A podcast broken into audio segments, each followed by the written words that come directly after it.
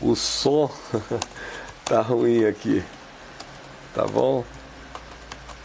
Tá, já estou avisando para eles aqui. O som tá ruim aqui. Ó, acabou tá saindo aqui. E aí, voltou? Parece que sim. Deixa eu cortar. O meu. Voltou. Voltou o som então. Mas, mas ninguém viu o seu início. Ah, é? É. Também estão dizendo aqui, Edivaldo, que ninguém viu o meu início. Então você tem que iniciar novo. Viu? Estão dizendo que também ninguém viu o meu início. Tá? Ouviu, ouviu, desculpa, ouviu. Ninguém ouviu o meu Ouviu, início. viu, mas então, não ouviu. Tá legal. Então, vamos esquecer tudo que foi dito até agora e apenas lembrando, o tema da nossa conversa inicial hoje é sobre um fenômeno que está acontecendo numa etnia indígena que se espalha entre a Colômbia e o Panamá, em cuja etnia há uma tribo que está sendo especialmente atormentada por suicídios. Pessoas se suicidando, especialmente jovens, adolescentes, e a maior parte deles do sexo feminino, indo aí da, do início da adolescência até 20, 21, 22 anos de idade.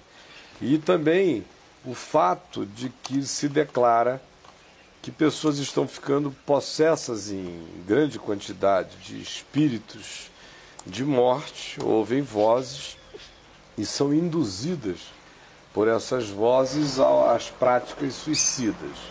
Isso se tornou contagioso, coletivo.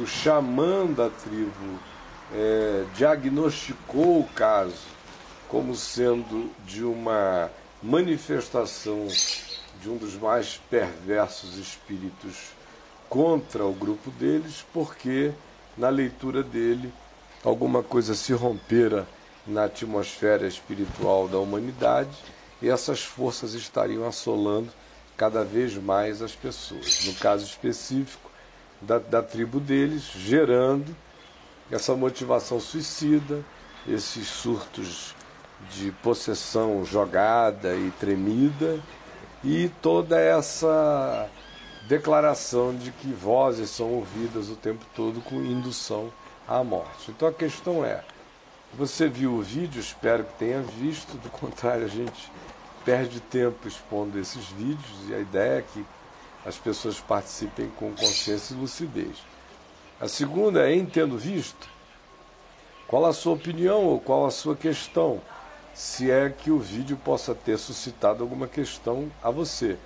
Eu apenas o propus como debate para hoje, porque eu recebi pela internet de uma pessoa esse vídeo e depois de mais duas, e eu achei que era um interesse que poderia estar se configurando aí entre internautas, de modo que a razão foi essa. Quero lembrar também aos que estão nos vendo através de screen player de algum blog ou site, ou mesmo no meu site, que a única maneira de você participar e interagir é vir para o site da VMVTV, cujo acesso você alcança facilmente através do www.caifado.com.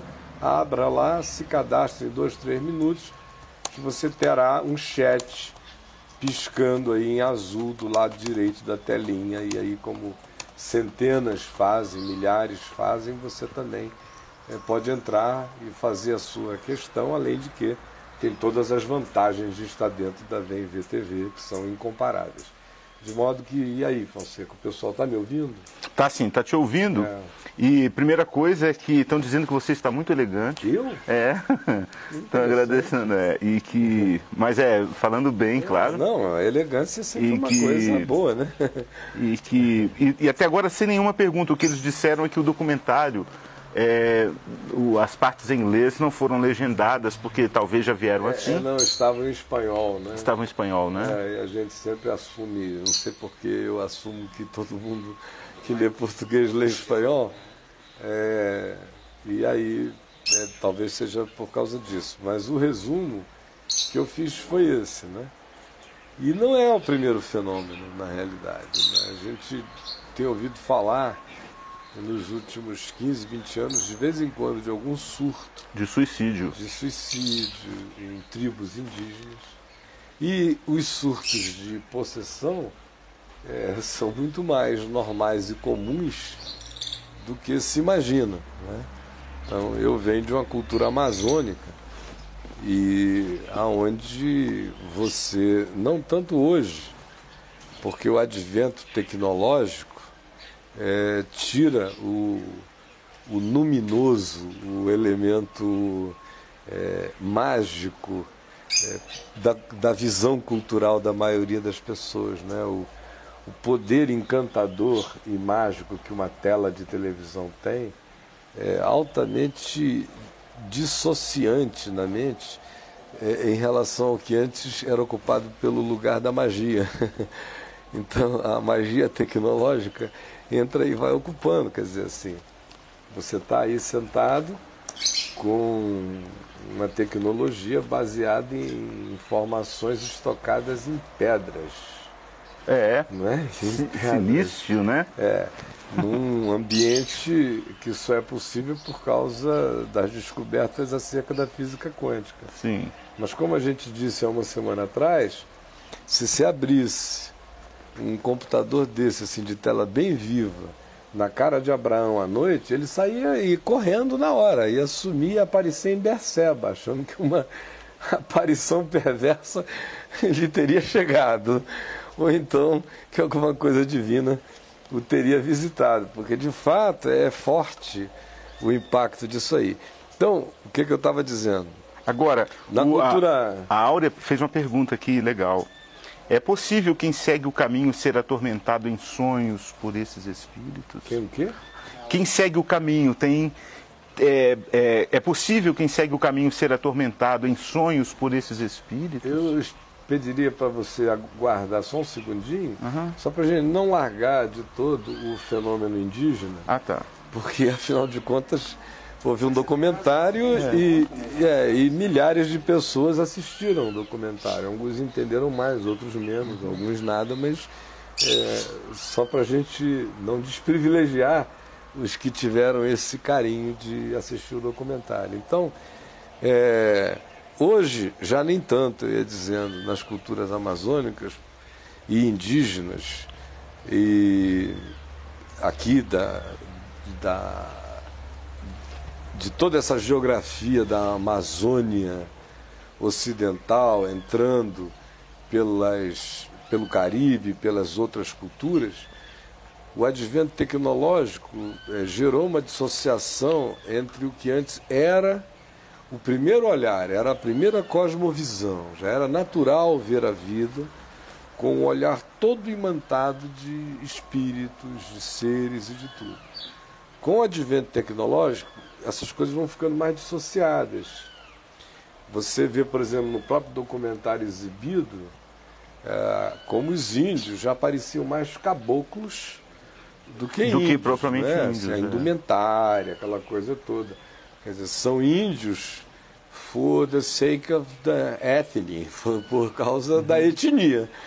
Porque já existem muitas trocas de informações e, e presenças ocidentais e choques ocidentais manifestos lá entre eles. O que já não são aquelas Não, já, já não são, não são de jeito nenhum. Ritmos de vida, alguma coisa já mudou. É.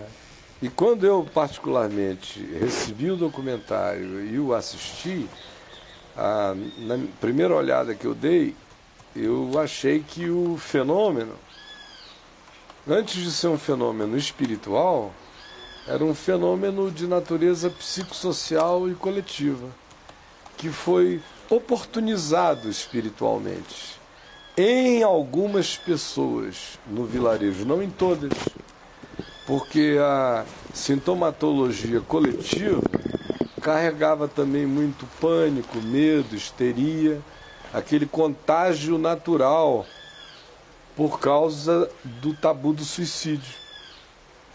Se a ameaça fosse uma outra, talvez o impacto de medo tivesse sido até menor numa cultura que não pratica o suicídio, não é? que até se deixa morrer de velho, sem se alimentar num rito final, mas não é suicídio. esse suicídio juvenil é impensável na cultura indígena. Né?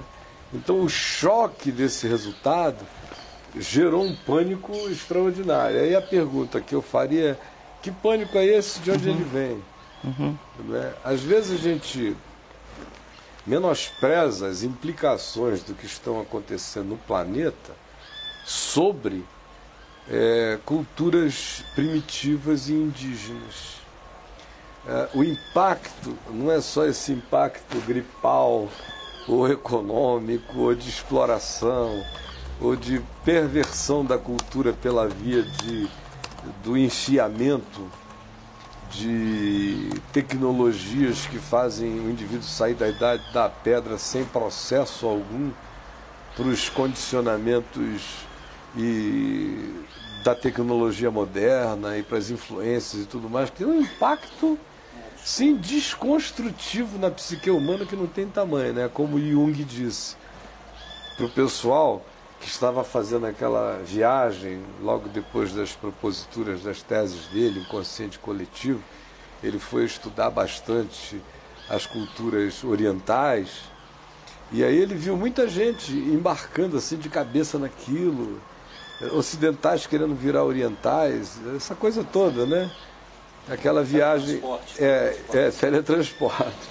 E ele falou que poucas coisas eram tão perigosas no experimento da psique humana quanto essa tentativa de mudar de arquétipos é, com os quais você nasceu da noite para o dia.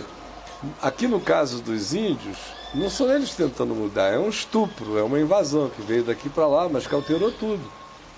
Ora, como é que você fica exposto a uma coisa tão abrupta dessa da noite para o dia, sem que isso gere toda sorte de medos e de pânicos e de angústias e é uma mudança arquetípica e de paradigma psicológico, espiritual e existencial muito súbita, não é? E não foi feita baseada no amor de Deus, mas que coisa, hein? Uma é imposição mesmo. é mesmo. De medo, né, Caio? É. Aí não tem como a, a arquitetura psíquica dessa comunidade continuar a mesma. Crença em espíritos, eles sempre tiveram. Em possessão, eles sempre tiveram. Agora, eles nunca se mataram. O, o que, que há de novo aí? São dois elementos. Um é o suicídio, o outro são as vozes indutoras de suicídio. E talvez o terceiro elemento tenha sido o contágio coletivo, a histeria que, que gerou em torno disso. Então, é, a meu ver, o que startou o processo todo é, é essa invasão, é uma desconstrução da, da alma indígena mesmo, é síndrome do pânico. chegando ao coração indígena.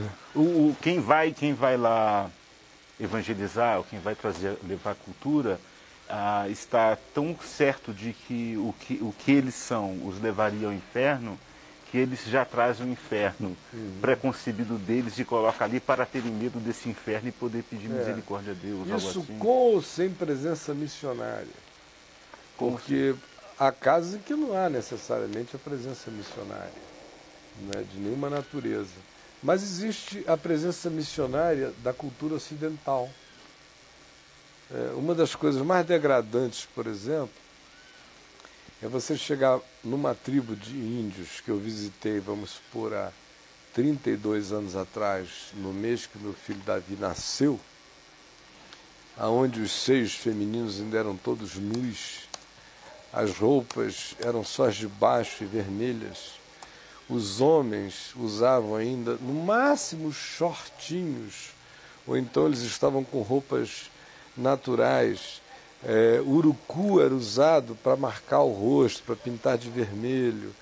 As mulheres carregavam seus filhinhos a tiracolo com toda aquela é, manufatura artesanal maravilhosa. Ainda era tudo assim, original. E agora, 32 anos depois, eu saber que se você quiser encontrá-los desse modo, você tem que avisar para eles poderem se vestir desse jeito. É, viraram índios do Xingu para visitinha turística, né? Ou então viraram índios lá da margem do hotel Ariaú, do outro lado do Rio Negro, que são aqueles índios já de quase que de escola de samba, né? Polaroid. É, Polaroid. Então, é uma desconstrução é, violenta e, e não necessariamente pelo missionário religioso, mas é pela ação missionária da cultura ocidental Essa destrutiva. tua abordagem é muito interessante pelo seguinte, geralmente quando a gente fala em, em índios, em destruição de tribos indígenas, a gente traz isso muito associado à cultura do ponto de vista separado da existência indígena. É. A morte de uma cultura e tudo aquilo que representasse a cultura indígena, mas a gente não aborda a questão da morte dos elementos arquetípicos que eles utilizam para vivenciar os seus processos Claro. de tempos e modos, né? Como, por exemplo, os ritos de passagem, de adolescência, de casamento, de entrada na idade adulta, é. modos de lidar com a morte, maneiras de entender o nascimento, relação com a árvore, com a água, com, né, com os astros, etc. E eu, é, uma vez, estava vendo uma reportagem aqui no Brasil sobre essa questão. Habib, você tá sem áudio, tá, meu irmão? áudio? Tá. Então é só pegar o microfone desse aqui e passar para o Rabin. E eu não sei o que está Essa interatividade é boa que se- chega o tempo todo Bom, por, a informação, né? por precaução eu vou retomar o diálogo completo, Tá né? bom, então. Então, eu dizia o seguinte, que quando a gente fala em extinção de tribos indígenas, a gente geralmente fica preso às questões de produção cultural indígena. Roupa, comida, música, ou coisa que vá. Não que isso não tenha valor.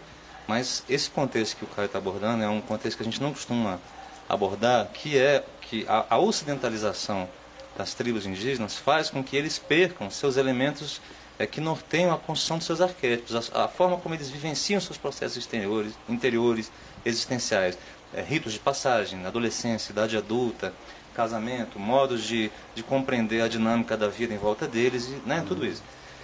O que que eu uma vez estava olhando num documentário sobre, era na região dos Terenas, envolvendo também suicídios, principalmente de adolescentes e tudo mais. E a sensação que eu tinha olhando o documentário dessa, dessa vez era o seguinte: é, a pessoa que vivia naquela comunidade, você estava acostumado a vivenciar a sua vida com um certo ciclo, né? Você se via novinho, convivia com alguém muito velho, e você tinha uns processos já pré-determinados, né? Aos 12 anos vai acontecer isso, vai ter o, o primeiro dia em que eu vou caçar só, eu vou pescar sozinho, meu, minha primeira onça que eu vou enfrentar, e outras coisas que vencem naquela dinâmica. Cada uma delas com um simbolismo interior, né? Em que você, em que você superando isso. E de repente você vê às vezes uma pessoa com 10 anos e ela olha para frente e ela verifica que todos aqueles degraus que ela iria vivenciar não existem mais. Ela não existe mais. Ela não tem a menor ideia do que, que ela vai fazer para conseguir é, alcançar o mesmo tipo de gratificação ou de processo que ela alcançaria na forma antiga. E eu imagino que isso deve ser extremamente desesperador.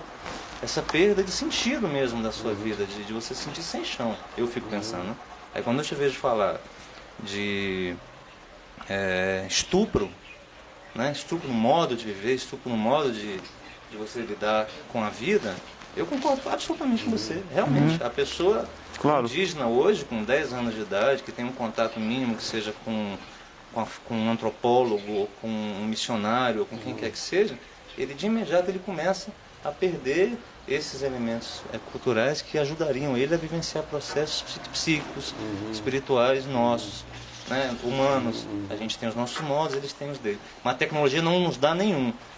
Porque hoje, na, na, na- eu conversava inclusive com meu filho um dia desse, que a cultura da tecnologia, ela hoje é, é, não possibilita que você vivencie ritos de construção dos seus, né, dos seus processos. Tudo é verdade, é corretíssimo isso. Isso- isso- Desesperador. E sobre isso a Michele pergunta se esses suicídios são apenas doenças psicossociais ou a perda da consciência indígena que você estava falando abre um oportunismo realmente espiritual para o diabo chegar aí. Foi a primeira afirmação que eu fiz é que a desconstrução psicossocial, cultural e tudo mais cria um elemento oportunista para manifestação espiritual. A- e a segunda coisa que eu falei foi, nesse caso, eu creio que o elemento causal é essa desconstrução que gerou essa fragilização. O oportunismo, eu disse, aconteceu depois, embora nessas culturas seja comum lidar com essa possibilidade. E aconteceu provavelmente em dois, três ou quatro. No, nos demais, eu falei, me parece claramente uma extensão de, de coletivização de medo, de histeria, de pânico e tudo mais. Essa é a opinião É um particular. fenômeno que reclama discernimento para que É. cada um possa, né? É, vai ter, como tu diz, vai ter alguns que vão, ter, vão estar possessos, outros vão estar com mecanismos É, não- coletivos. Não dá para com- industrializar a, a causa e nem o resultado dessas coisas, né? É, você tem que ir vendo caso a caso. É, é- é muito parecido, quando eu vi o documentário, eu me lembrei, por exemplo, dessas filas de processos em igrejas neopentecostais. Então, se você tem uma fila de 500, eventualmente haverá 10 a 15 que genuinamente manifestem alguma coisa espiritual. Porque já tenham tido esses antecedentes, porque invocassem normalmente esses espíritos nos seus cultos de origem, ou porque já soubessem do antagonismo existente do ponto de vista religioso entre o seu culto Suas práticas. é, as suas práticas e essa inserção na qual ela foi subitamente posta, afirmando ser inimiga do que ela carregava. Chega cheio de culpa. Já aí existem manifestações no meio de 500, 10, 15 que você pode dizer Genuínas. foram genuínas. As outras foram possessões dos possessos. Como assim, cara? Histeria, medo, todas essas coisas simples de fazer acontecer. Isso é que as pessoas não acreditam.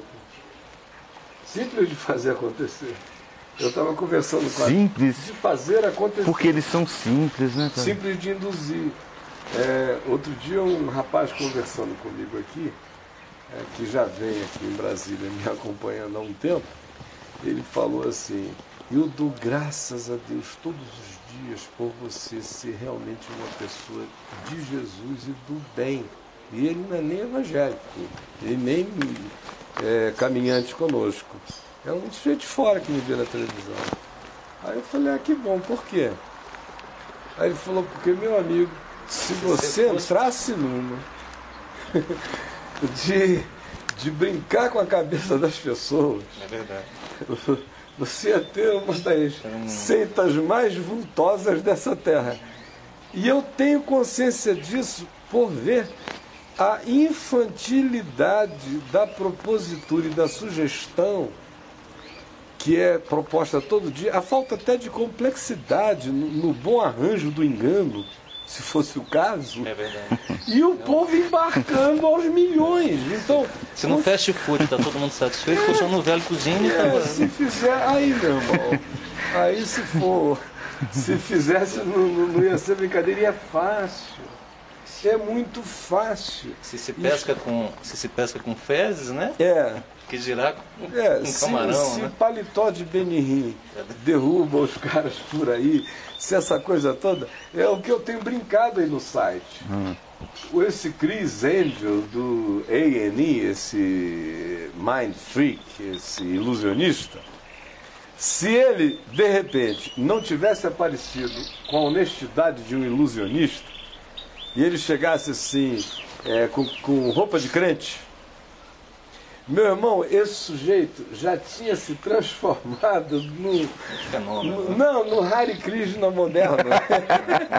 ele, ele estaria, e o que teria de crente, crente evangélico, seguindo o Chris Angel, não ia ser moleza, porque ele dá de 10 em tudo que é curandeiro, mágico e sugestionadores de qualquer natureza religiosa aí, de uma maneira extremamente bem feita, do ponto de vista do ocultamento dos seus truques.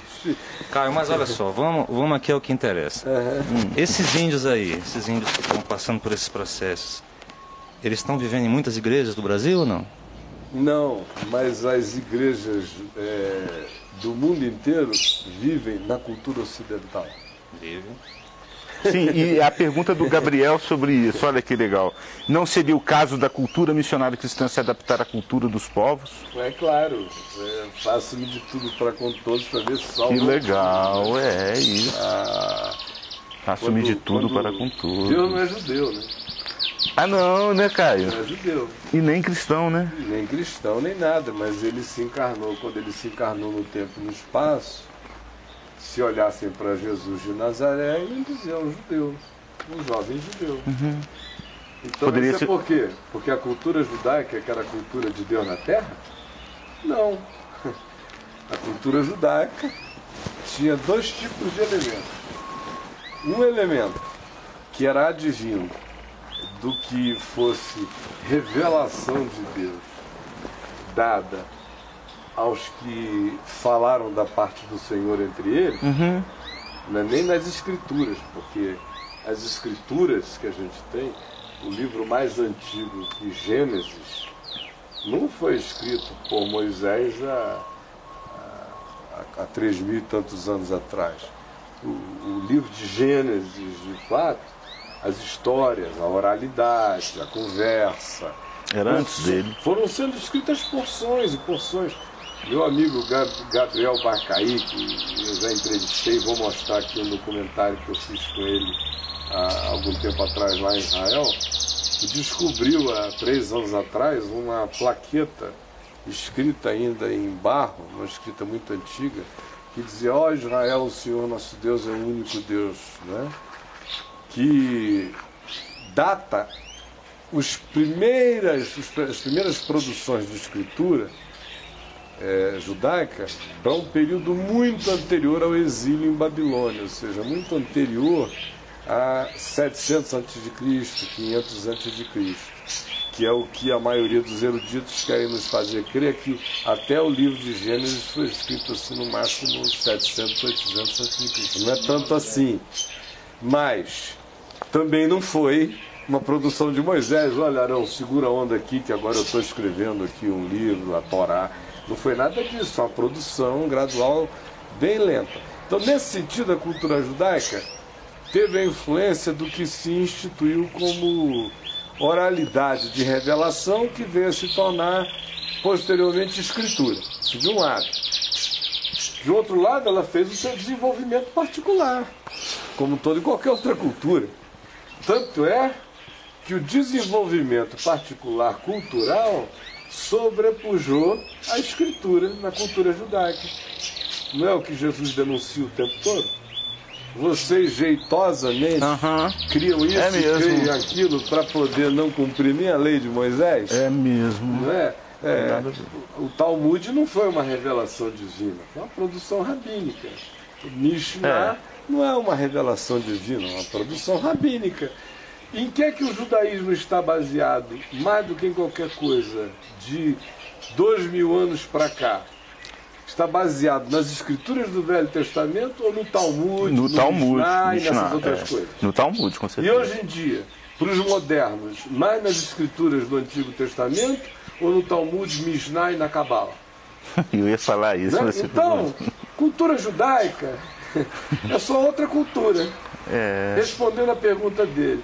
Ora, se Deus conseguiu se encarnar na cultura judaica, que matou mais bode, mais touro, que derramou mais sangue do que qualquer outra cultura do planeta, nem os astecas derramaram mais sangue. De sacrifício. Os sangues humanos, quando, quando foram derramados entre os astecas, em geral, tinham aquela voluntariedade do, do indivíduo que se sacrificava. Era uma, era uma honra, era uma catapulta para ele. Pelo bem das estações que melhorariam, pela seca que ia acabar, por qualquer Paz. outra coisa assim, o paz e tudo mais, né? Mas em Jerusalém, do primeiro templo para frente, especialmente nos dias de Jesus, meu amigo, se matava em proporções industriais.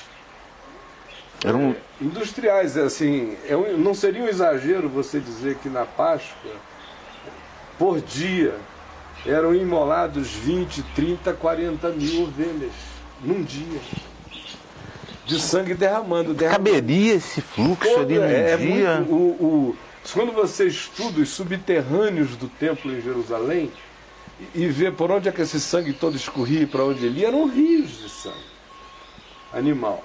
Isso não choca a gente, porque o cordeiro pode ser morto. É uma cultura de, de consumo para nós, o cordeiro, por causa do cordeiro imolado antes da fundação do mundo, por causa do cordeiro da Páscoa, porque Jesus é o cordeiro de Deus. Mas o pobrezinho do cordeiro. é, é, para nós parece tipo assim Ai, que nojo quando uma menina urbana vê você arrancar, depenar um frango todinho e passar-lhe a faca no pescoço e derramar o sangue. Ela, ai, que nojo, eu não quero comer desse sangue, dessa, desse frango, porque eu conhecia a galinha. Mas se ela comprar o bife pronto ali no supermercado, não foi galinha que ela comeu. Não faz a mínima ou menos diferença a mesma mais, coisa. né? O cordeiro está para nós, assim como o frango de supermercado. O cordeiro já nasceu encordeirado. Já né? nasceu encordeirado. Mas o Salmo 50, Deus diz lá, eu não aguento mais tanto sangue. No Salmo 50, parem com isso, porventura não são meus. Todos os animais, todas as ovelhas, todas as alimárias do campo.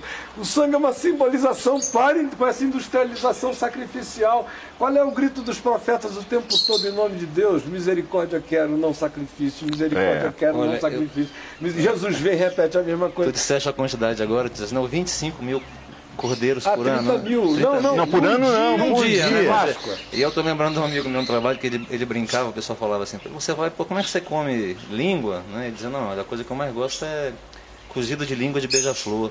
São 5 mil beija-flores para cada um dos. É. Eu tô pensando aqui, bom, graças a Deus pelo menos que era um, era um animal de porte razoável, né? É. Se fosse um animal que tivesse menos sangue, É. seriam 400 mil mortos né? para encher os porões dos. Você veja como Jesus entrou no templo em Jerusalém. O que era o templo em Jerusalém? O templo em Jerusalém, de fato, era um panteão. sem, sem deuses de pedra. Mas ele era um grande panteão para a cultura judaica. O templo era um lugar tão idolatrado e até mais idolatrado do que os templos pagãos. Porque no paganismo havia templos, mas em Israel havia um templo. E qualquer um outro lugar sagrado era herético. Daí a divisão deles com os samaritanos, porque os samaritanos resolveram ter o seu lugar sagrado lá. Então, herético. Então, voltando à questão dele, ainda é a cultura. A cultura judaica tinha esses elementos e tinha a prevalência sobre esses elementos que foi o desenvolvimento de uma cultura paralela que absorveu todo tipo de interesses e que fez também muitas formas de sincretismo. Então você tem, por exemplo, gente que é, manteve-se firme e resistente a ser absorvido pelo processo de helenização no tempo em que depois do cativeiro eles voltaram e a cultura grega queria fazer de todo cidadão alcançado pelo mundo grego um, um cidadão que não só falasse grego, mas que assimilasse a consciência grega. Houve judeus que resistiram tanto quanto houve inúmeros que foram absolutamente assimilados, que fizeram seus sincretismos, que fizeram suas absorções. Jesus não vai morar na Galiléia dos gentios. Qual é o lugar onde ele vai morar? Ele vai morar na pluralidade cultural. Lá na Galiléia tinha de tudo. Por que, que tem muito mais demônio?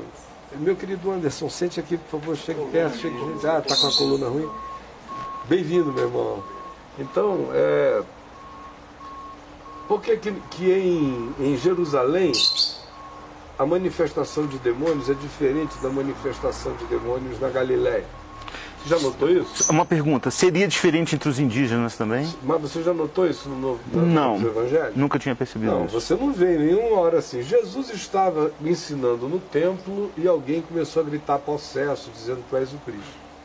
Isso acontece em sinagoga, na beira da estrada, no caminho, não sei o que, no templo não. As castas eram outras. Eram outras. eram de uma natureza muito mais pesada as que estavam ali. Dentro do templo, olha só, era tempo, pior o negócio lá. Sutil. Muito infinitamente piores, muito mais sutis. Olha que interessante. muito mais dissimuladas, né? Aí eh, essa demoniadazinha eh, básica se manifesta entre o povo, não é entre os sacerdotes. Sacerdote não incorpora. Sacerdote já está incorporado. É ele que já é o diabo na relação com o outro, no domínio nisso. Ele não precisa mais. Incorporação é resistência ainda. Ainda encontra um ser em debate. A grande possessão é assimilação, é adaptação profunda, é, é conjugalidade mental com o processo, que é o que Jesus diz no templo, ele não diz na Galiléia. Na Galiléia ele expulsa demônios, espírito imundo sai dele, mas ele não disse de ninguém lá, filho do diabo. No templo, aonde ele não expulsa demônios, ele diz: vocês são filhos do diabo, porque o conluio não merecia mais estremecimento, não tinha ninguém resistindo. Já era um assentimento estabelecido, já havia um entronizamento do, é, do conceito. Então, vindo aqui para a cultura, os missionários, essa coisa inteira, não só os missionários que a gente considera missionários, que na nossa mente são ingleses, americanos, holandeses que vieram de 200 anos para cá, ou os católicos na descoberta do novo mundo. Não, eu estou falando em cada processo, desde o primeiro século, um dos grandes problemas da chegada do Evangelho foi a tentativa de fazer evangelização cultural. Porque uma das brigas mais radicais de Paulo, qual era? Era contra a evangelização cultural. Os judaizantes, que eram os Isso mesmo. cristãos que continuavam querendo servir a um híbrido, que fosse Jesus mais o judaísmo inteiro com, com tudo que ele continha, eram os caras que saíam de lugar em lugar atrás de Paulo, querendo enfiar aonde Paulo chegava com o evangelho, o pacotão inteiro da lei de Moisés, dos cerimonialismos e disso tudo. Então, desde a origem, conquanto para Paulo o problema fosse mais grave do que só cultural, porque para ele era uma desconstrução da cruz inteira, se aqueles se, se o antigo, o pano velho, se, se quisesse fazer remendo de pano novo em pano velho, na linguagem de Jesus, que era o que eles queriam, se, se destruiriam ambos, se desconstruiria o evangelho e a cruz. Essa era a questão essencial de Paulo, mas no bojo dela vem também isso, que é o que ele diz a Pedro e a Barnabé em Gálatas. Como sendo tu judeu, quando você tem uma chancezinha transcultural, você quer viver como gentil? E agora, só porque chegou esse pessoal da parte de Jerusalém, vocês resolveram reassumir o pedigree judaico de vocês e querem impor o pedigree de vocês sobre os gentios com quem vocês ficam à vontade quando não tem ninguém de Jerusalém. Então, que hipocrisia é essa? É hipocrisia cultural e é heresia contra a cruz, porque nós sabemos que nenhum de nós foi salvo por causa desse pacotinho que vem de Jerusalém. Nós fomos salvos exclusivamente por causa da graça do Senhor Jesus. Sobre nós. É. Então, ambas as denúncias estão feitas no mesmo pacote. Então, por exemplo, ah, eu fiz um exercício uma vez, que foi aquele livro que seria a trilogia do, do Nefilim Tábuas de Eva, que era Em Busca de Issa, que eu já contei aqui, que já tinha quase 400 páginas escritas quando o Hardis queimou, que era a seguinte tentativa. Era pegar Jesus do jeito que eu sei que Jesus é, o Jesus que eu encontro nos evangelhos, com o espírito dele, e dizer o seguinte: bom, os esotéricos querem que ele tenha saído de casa com 13 anos numa caravana, que tenha ido para a Pérsia, tenha ficado lá e com os discípulos de, de Zoroastro, que de lá ele tenha feito uma viagem confucionista, que depois ele tenha chegado a Krishna eh, na Índia, eh, que ele tenha tido toda a relação com essas culturas todas e que tenha voltado carregado então desses mistérios todos, tendo feito a assimilação dessas divindades que teria começado com a assimilação com a figura de Osíris, não é? E a fuga para o Egito já teria trazido de lá essa, esse mito em Maria e em José. Aos 13 anos ele teria feito essa peregrinação inteira, que é a tese esotérica desde sempre. Não tem nada novo. O pessoal está grilado com isso aqui agora. Só porque antes ninguém dava mínima, porque o cristianismo estava com tudo. Mas é interessante como Bush não só acabou os Estados Unidos da América, mas ele iniciou o processo de aceleração da morte do cristianismo nos Estados Unidos e na Europa. Foi um processo que o Bush foi uma figura que acelerou bastante. Voltando aqui. Então, é... antes de falar do Bush, eu estava falando mesmo, era um... o Bush foi um, um, viés. A viagem esotérica de Jesus. É, a, essa viagem. Então, essa viagem esotérica. Então, eu escrevi um livro que dizia, já que eles querem que a viagem seja essa, deixa eu fazer essa viagem para eles. Aí eu fiz Jesus, saindo de casa com 13 anos de idade, indo embora, na viagem inteira dos esotéricos. Dando uma de Janete Claire, assim, fazendo uma novela. Deixando ele ir. O problema é que com 13 anos, ele era ele com 13 anos. ele era o mesmo que com 12 embasbacou os sábios do templo em Jerusalém. Quando foi viajando, embasbacando todo mundo. Ele foi embasbacando todo mundo. E aonde ele chegava, a próxima alternativa era fuga. Porque senão ele ia morrer fora de Jerusalém e um profeta não morreria fora de Jerusalém. O que eu fui mostrando é que, de um lado, ele não caberia no todo dessas culturas nenhuma. De nenhuma De delas. nenhuma delas, de nenhuma delas, especialmente nas mais poderosas.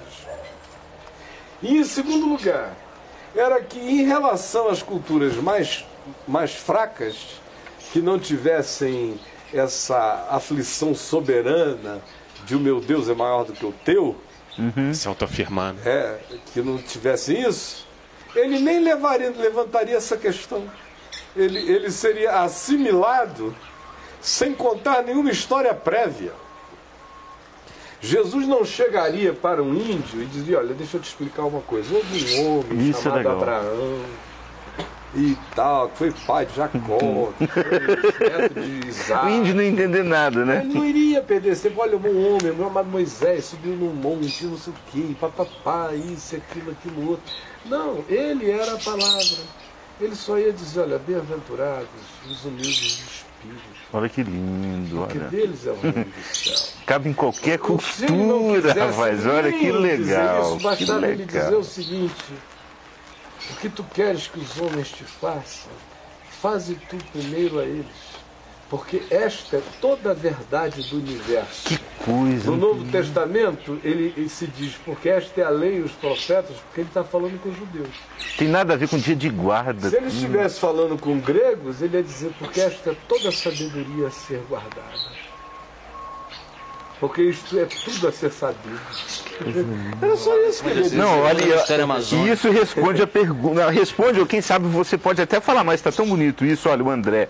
Como apresentar o evangelho numa cultura indígena sem estuprar o costume local? É só não O ev- chegar. O evangelho não é contra a cultura? O evangelho não seria uma contracultura? É a pergunta não, dele. Não, o evangelho só é contra a cultura quando a cultura é contra a vida. E nenhuma cultura é totalmente contra a vida, senão ela nem existiria como cultura, ela já se extinguiria no primeiro dia. As pessoas não existiriam, né? Para ter essa Não, primeiro não cultura. existe essa cultura toda endiabrada. Assim como na nossa, Todo endiabramento é relativo, né? É, assim como na nossa, é verdade que o mundo jaz no maligno, mas nem toda a produção cultural humana é, é perversa.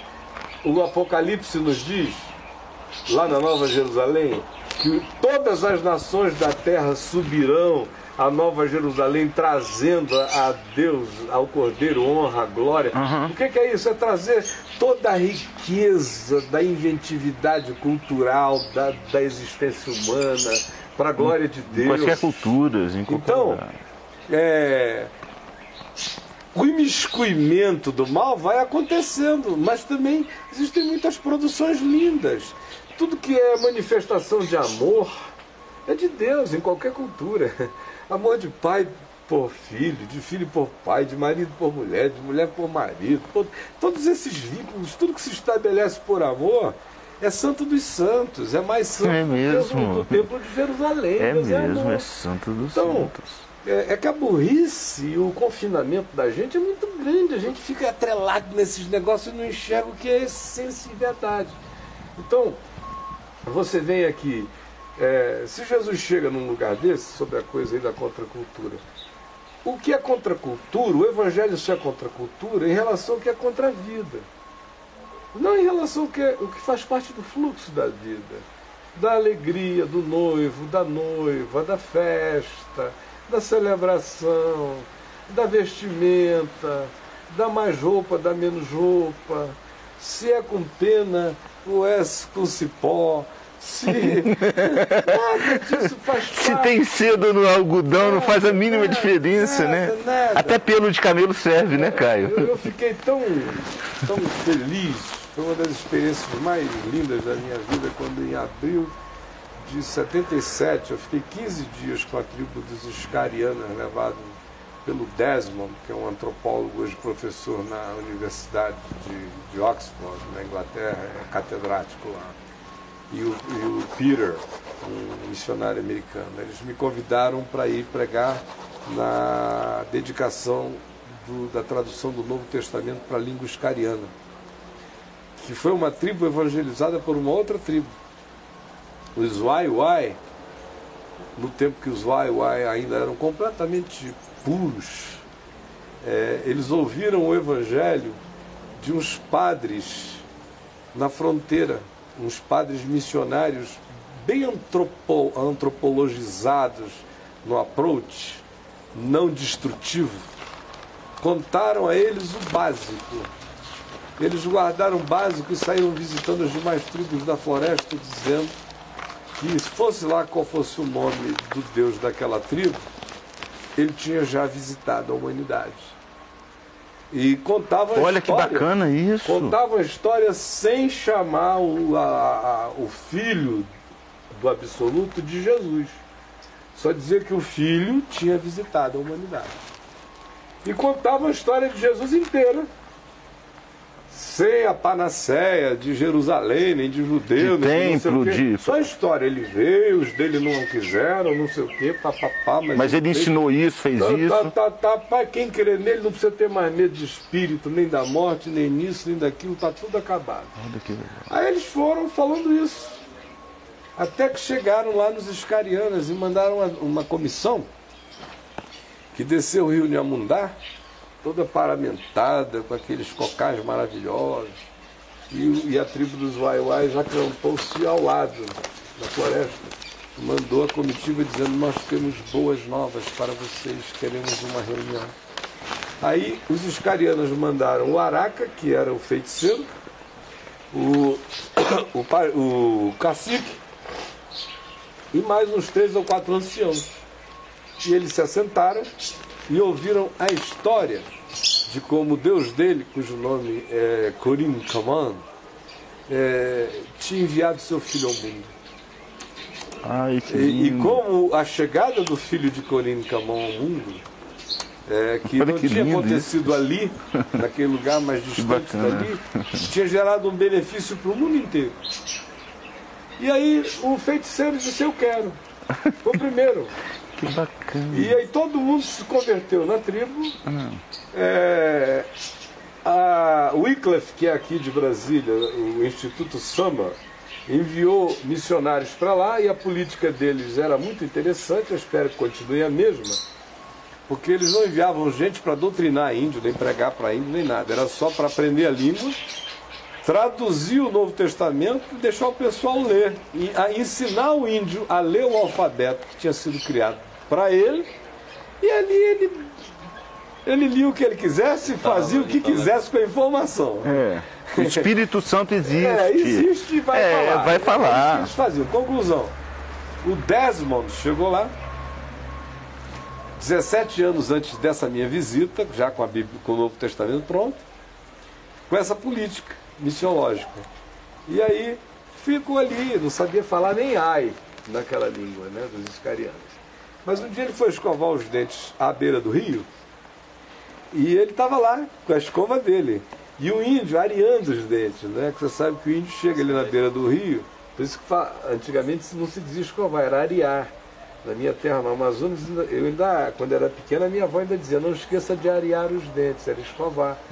Porque originalmente, antes de ter escova e pasta, você ia na beira do igarapé, pegava aquela areia fina do igarapé e limpava os dentes, lixava os dentes, areava os dentes. Então o índio areia os dentes.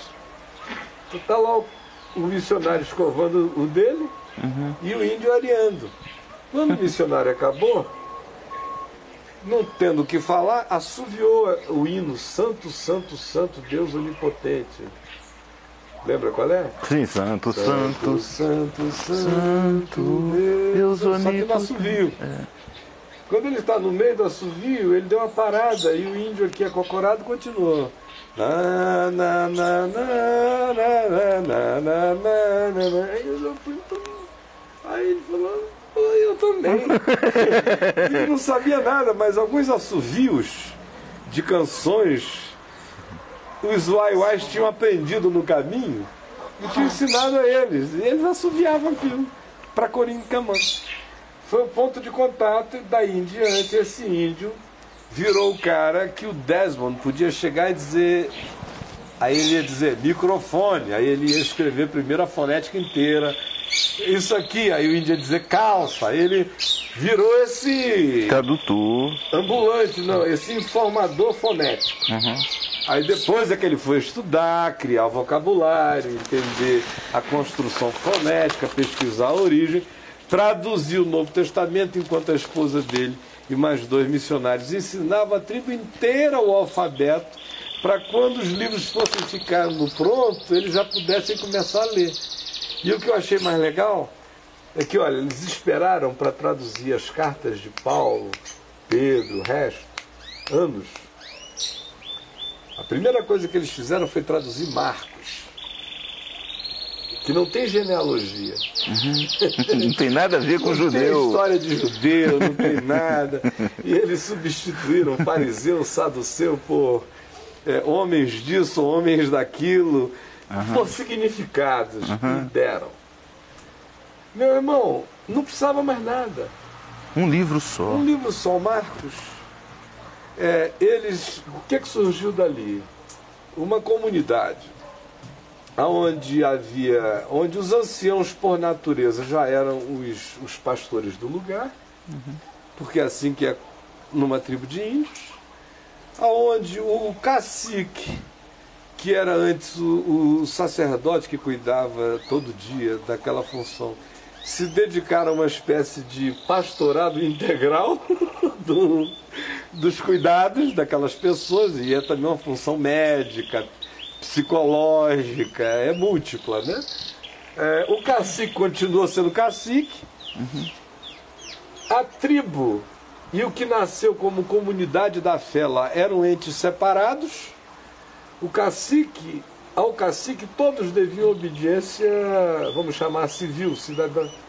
Mas os princípios da comunidade confessante dentro da tribo eram outros. De modo que se o cacique, que era membro disso aqui, andasse em desacordo com isso, eles recomendavam ao cacique que pensasse bem no assunto. No tempo que eu estava lá, o cacique estava sob disciplina. Porque numa tribo de 500 pessoas, ele que era presbítero, o cacique, tinha resolvido pegar a mulher de um cara e tomar para ele, no peito e na raça. Conforme a cultura deles.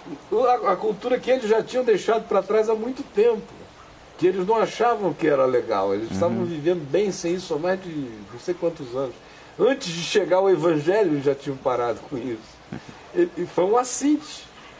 Obrigava o outro a desafiá-lo. E quem é que vai desafiar o cacique?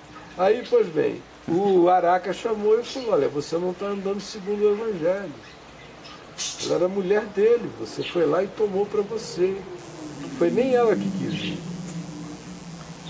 Então, você vai ficar pensando nisso. Frequente as reuniões, mas eu não chamo mais você para ensinar o Evangelho aqui não, porque você não sabe o Evangelho ainda.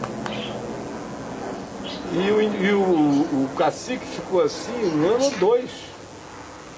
Naquele período que eu estava lá, ele foi à frente, disse para a comunidade que o que ele tinha feito tinha sido um mau exemplo contra os princípios da tribo toda, antes de ser do próprio Evangelho, e que ele pedia perdão, e pedia perdão ao marido que ele tinha ofendido, e estava devolvendo a esposa, estava não sei o quê, estava isso e aquilo, aí o povo lá disse, então senta aqui e fica em paz. E também ninguém tocou mais no assunto não, não fizeram grandes casos da, do testemunho dele não.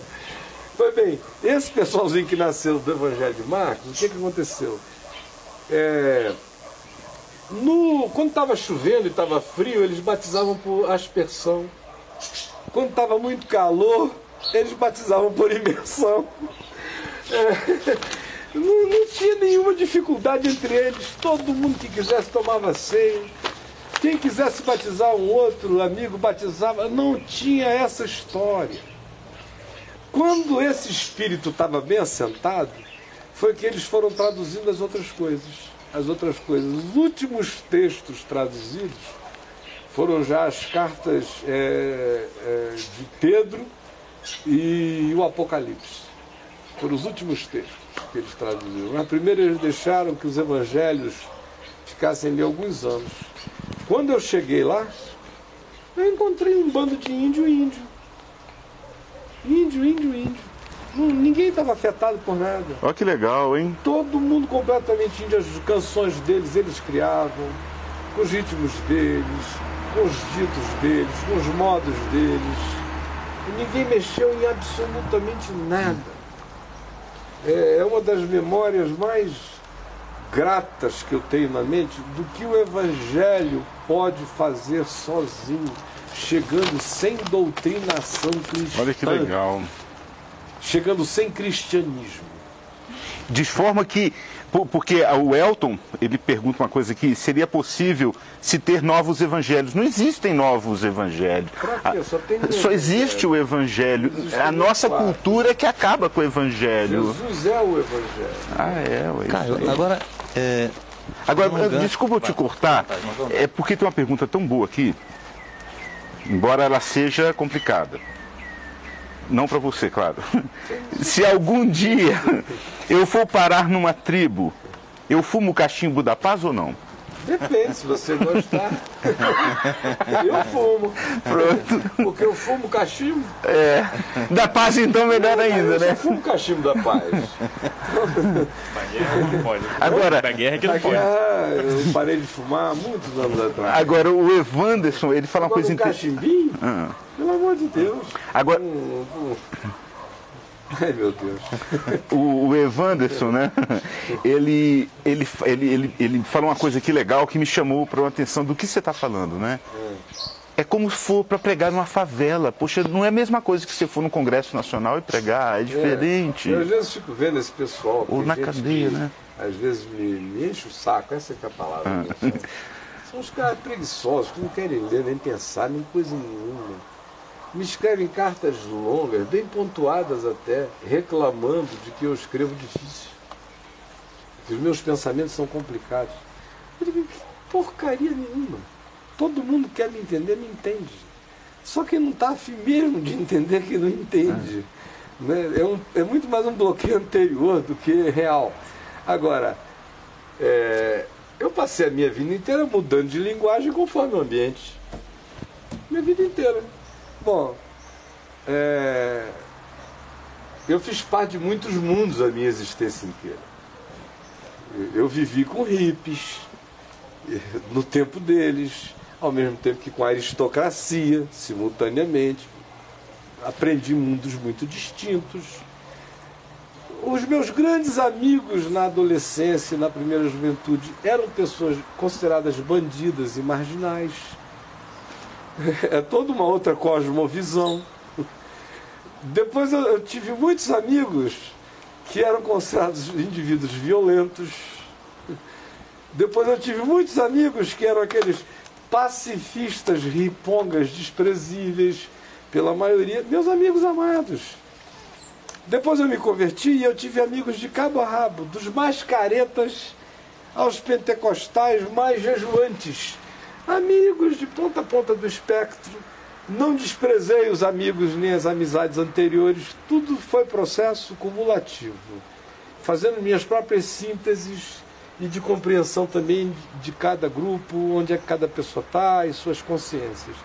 Aí você vem, bom, quando eu comecei a pregar o Evangelho, eu logo vi que o modo como eu pregava na, no templo, ou num ajuntamento público, não era o mesmo como eu ia pregar com uma câmera na minha frente. A pressuposição era outra. Uhum. Bom, quando eu estou diante de mil, duas mil, cinco mil, dez mil, cem mil pessoas, a, a própria realidade do público impõe uma determinada intensidade de comunicação. Agora, eu aqui sentado, corta para cá, Tiago, aqui o Edivaldo aqui pro Rodrigo, para ficar bem frontal essa câmera aqui, ó, essa aqui. Essa câmera aqui não é a câmera de uma multidão. Ela é a câmera de um indivíduo, ela é íntima. Uhum. Agora imagina eu chegar aqui, aí começa a porque é o Senhor Jesus! E no, que num ambiente grande eu nem consigo chegar assim, não dá. Eu sou sincero com o meu esquentamento de alma. Eu vou devagar, se esquentar, esquentou, se não esquentar, não esquentou. Agora aqui eu tenho que tratar essa câmera aqui como, como, Como uma pessoa, é mesmo. com essa intimidade. Então, É. A primeira lição de, de comunicação que eu tive quando comecei a pregar o evangelho foi a televisão. Quando eu estou em público, a comunicação tem que ter a, a intensidade e a responsividade que seja pertinente ao encontro com aquele grupo humano. Quando você está falando com uma pessoa, é com uma pessoa. Se a intimidade que você está dizendo é tanta, você sussurra.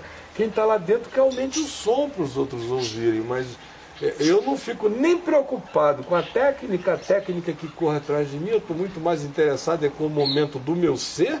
Não sou eu que estou à venda, eu estou aqui sendo sincero com cada instante. O seu, o seu efatá é variável, é, É, isso? vai totalmente. né? Então, aí, comecei a pregar nos presídios em Manaus.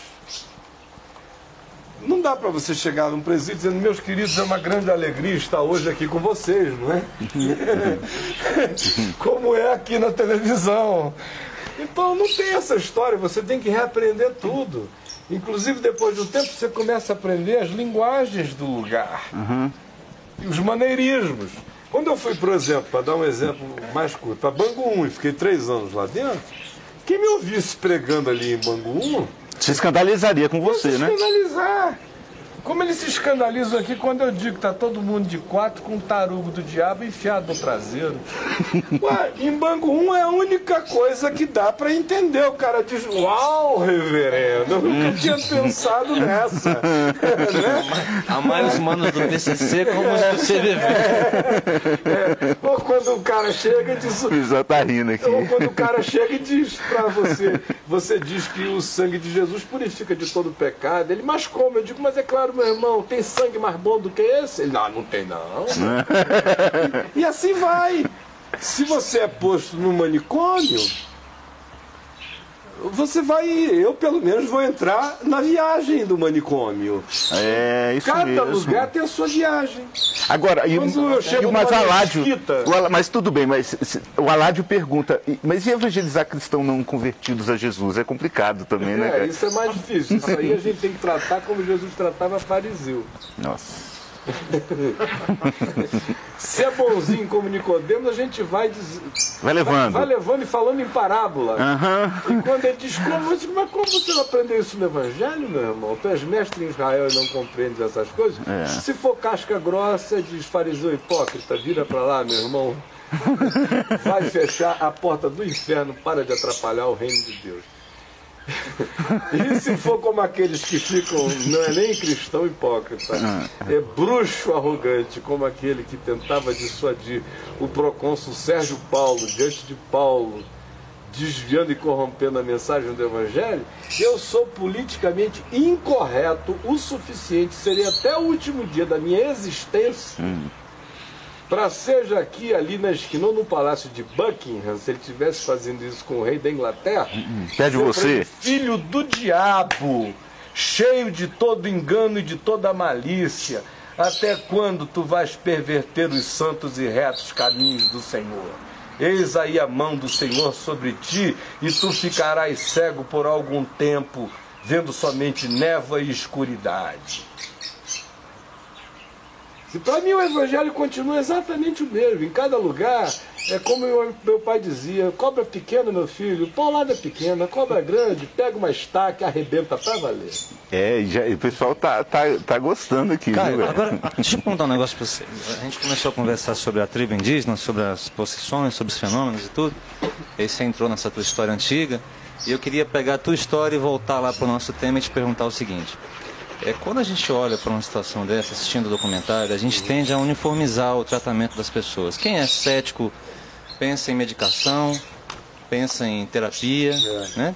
Quem tem essa formação pentecostal ou de algum outro tipo de formação meio fenomenológica pensa em Expulsar o expulsar o demônio, contratar um helicóptero, jogar água benta em cima de todo mundo, e tudo mais. Essas são, são as visões É, primeiras, né? estanques, né? É, a visão primeira é essa.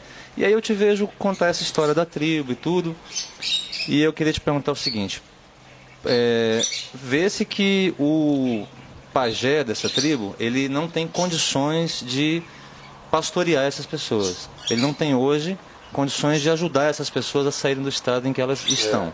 A minha pergunta para ti é o seguinte: se esse pajé que está lá tivesse sido evangelizado, evangelizado mesmo, recebido e crido na mensagem de Jesus, hoje ele estaria, ele, ele estaria capacitado a ter discernimento e sabedoria de pastorear cada uma das pessoas conforme a necessidade que elas teriam para poderem se libertar.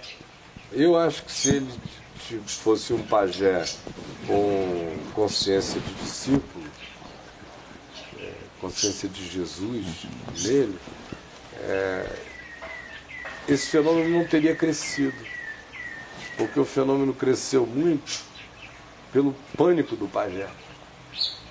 Quando a comunidade, se você vir o documentário de novo, viu a perplexidade do pajé e a impotência do pajé, a ponto do pajé pedir ajuda, aí o fenômeno aumentou imensamente, de modo que ele Eles acabou. perderam aquela segurançazinha, nem essa eles tinham. O sangue de bodes e de touros, aquele elemento de alívio psicológico, que é o que acontece nesses documentários estilo Assombrações, que a gente comentou outra hora ali, que às vezes vai lá o padre com água benta. O rito já cumpre um papel de certa pacificação psicológica, dá um aquietamento no indivíduo oprimido, embora não resolva o problema. É o chamado sacrifício de bodes e de touros do livro de Hebreus, não é? Que tem que ser feito todo dia porque não resolve nunca para sempre. Ma- Mas tem esse elemento. Quando eles viram até o elemento relativo se diluir e desconstruir-se ante o pânico do pajé, aí o surto se generalizou. De modo que, a meu ver, no episódio em questão, nós temos três fenômenos em curso, combinados, se retroalimentando, porque, como é uma tese que a gente tem repetido, usando a linguagem da minha mulher, usando a linguagem da Adriana, porque eu falo isso há, há milênios. É, quem lê os meus livros antigos, por exemplo, vê que eu estou falando do pão de Gideão, que é essa coisa que volta, que sempre volta, que os principados e potestades se alimentam da produção humana. Isso eu estou falando isso há 30 anos. Mas um dia eu conversando sobre isso com a Adriana, numa praia, assim que a gente se conheceu, e eu contando a história inteira, e onde na Bíblia, e não sei o que e tal, e ela ouvindo. Aí no fim ela parou e ela me fez uma equação simbólica de tudo que eu tinha dito, e ela tinha compreendido e resumido numa única coisa que eu achei perfeita. Ela disse, é mesmo, né? A serpente se alimenta do pó da terra. Ela tem que se alimentar dessa produção dos humanos. Porque o que eu tinha descrito o tempo todo essa, era essa fenomenologia.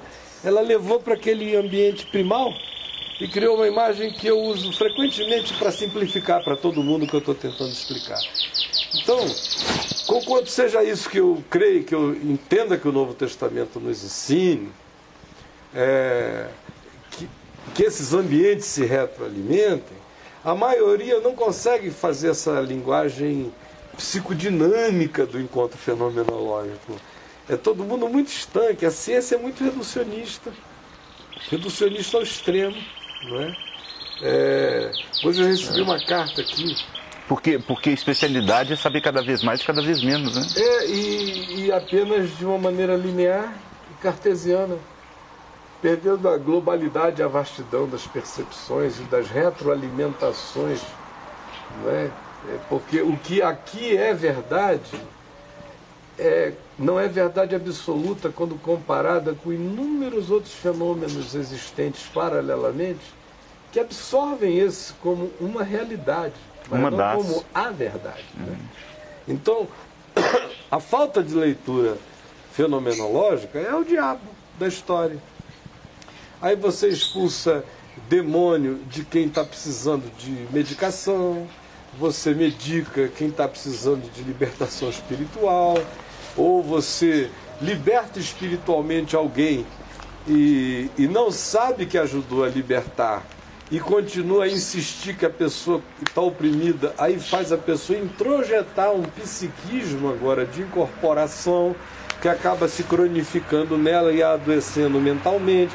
Enfim, as variáveis são tantas que a coisa mais sábia é você com isenção olhar, ver o que, que é o que, desapaixonadamente. Amanhã, inclusive, eu pedi ao Edivaldo, enviei um link para ele hoje para ver se ele amanhã põe no ar para gente, antes do Papo de Graça começar ou dentro do Papo de Graça, de modo que é bom o pessoal sempre estar ligado 45 minutos antes, ou seja, a partir de duas e meia está todo mundo já de olho lá. Porque pode ter sempre um Sempre documentário. pode ter é. um documentário. A gente sempre avisa, mas é bom ficar atento. Agora, Caio, Mas o de amanhã vai ser uma coisa interessante que é sobre vida após a morte, amanhã, sobre esses estados de pessoas que têm morte clínica, parada cardíaca, cerebral, Quase morte, né? é, e, e algumas clinicamente mortas mesmo, né? Por todos os critérios científicos mortas. Eles chamam de quase morte só porque o cara voltou. Para susto deles, na maioria das vezes, porque de cara já tinha sido dado como morto. Cessação de todos os sinais vitais, tudo isso. Então amanhã a gente vai estar tratando esse assunto, dando uma conversada sobre ele, vai ser um tema muito interessante, Sim. muito rico. Mas quem não estiver preparado para entender também uma fenomenologia que envolve é, possivelmente algo que vá do mundo quântico, é, passando pela dimensão psíquica e entrando na dimensão espiritual, não vai poder nem entender a fenomenologia, porque se você olhar com um olhar religioso dogmático, você não consegue entender aquilo, você não consegue, sem ordem de Melquisedeque, você não consegue entender por que, que a experiência de quase morte do indivíduo cheio de bondade, de amor e de graça na Índia é idêntica à do indivíduo cheio de amor e de graça morrendo num hospital holandês sob os cuidados de um pastor piedoso. é a mesma experiência. Mesma. É mais uma coisa da ordem de Melquisedeque. Inclusive o Cleiton fala que esse papo de hoje está parecendo a continuidade Tudo do será, papo. porque não há como você falar disso tudo e não incidir o tempo todo nessa coisa que o cristianismo deixou de fora, porque a ordem de Melquisedeque inviabilizaria o cristianismo. O cristianismo só foi possível porque ele deixou a ordem de Melquisedeque de fora e ele adotou apenas a salvação pela via genealógica.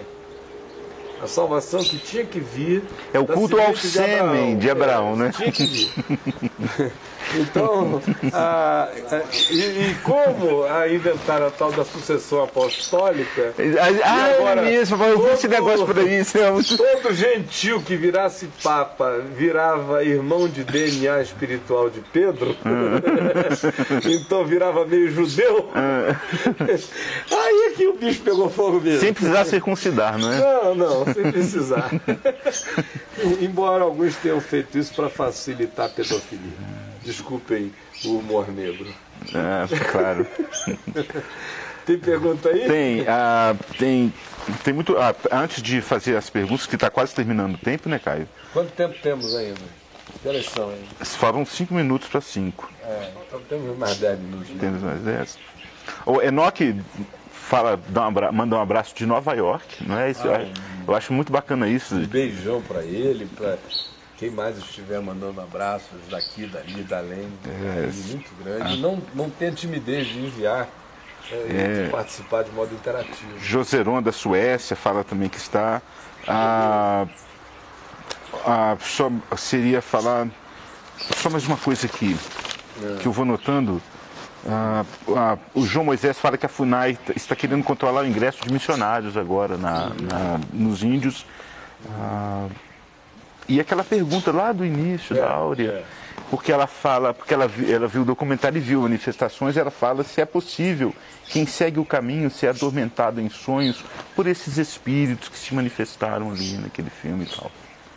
Olha, quem segue o caminho da graça pode ser atormentado por qualquer coisa. Jesus foi, né? Especialmente se seguir o caminho da graça. Se, se seguir o caminho da graça, é, né? É, se seguir o caminho da graça, está lascado. Quer dizer, o caminho da graça é apenas o nome de um movimento que deseja seguir o único caminho que é Jesus. Certo. Então, se seguir Jesus de verdade, pode ser atormentado em sonhos? Pode. Agora, não terá no tormento do sonho nenhum tipo de cronificação de tormento. Porque terá todo o recurso para chegar e enfrentar isso sem medo. Porque o que instala essas coisas em gente de qualquer ambiente foi, é e sempre será o medo. Papai me dizia quando eu me converti e a gente ia expulsar demônios, ele dizia, meu filho, nunca tema. Porque se o medo entrar pela porta, a fé sai pela janela. ele nunca tema, nunca tema. Você é do Senhor Jesus, ele tem todo o poder nos céus e na terra. Você crê nisso? Eu creio, então não tenha medo. Porque se o medo entrar, a fé sai. Medo e fé não habitam no mesmo lugar, eles não coexistem. Então, essa pessoa talvez esteja colocando mais fé no fato de que ela largou a religião e agora ela está andando no caminho da graça, começando a aprender sobre o Evangelho da Graça, ela esteja colocando mais fé na transição histórica, no, no elemento transicional do processo, porque agora ela está no caminho, ouvindo que o escrito de dívida que havia contra nós, que constava de ordenança, que nos era prejudicial, foi inteiramente removido e encravado na cruz, e que os potestades, e principais potestades foram despojados, e que aí, supostamente, essa transição geraria uma segurança extraordinária. Olha, ela gera, se ela não for apenas uma transição num processo mental se ela for uma transição que gere a fixação de convicções abraçadas no ser de verdade. De verdade. Aí, meu querido, é, eu te confesso o seguinte: nesses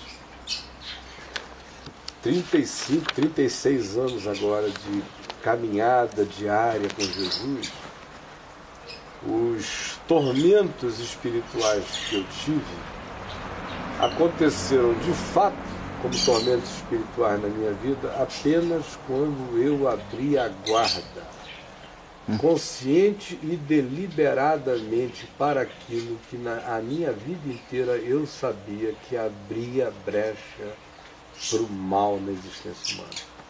O que foi isso? foi quando eu adulterei. E a palavra que eu quero usar é essa, eu não quero minimizá-la, não. Uhum.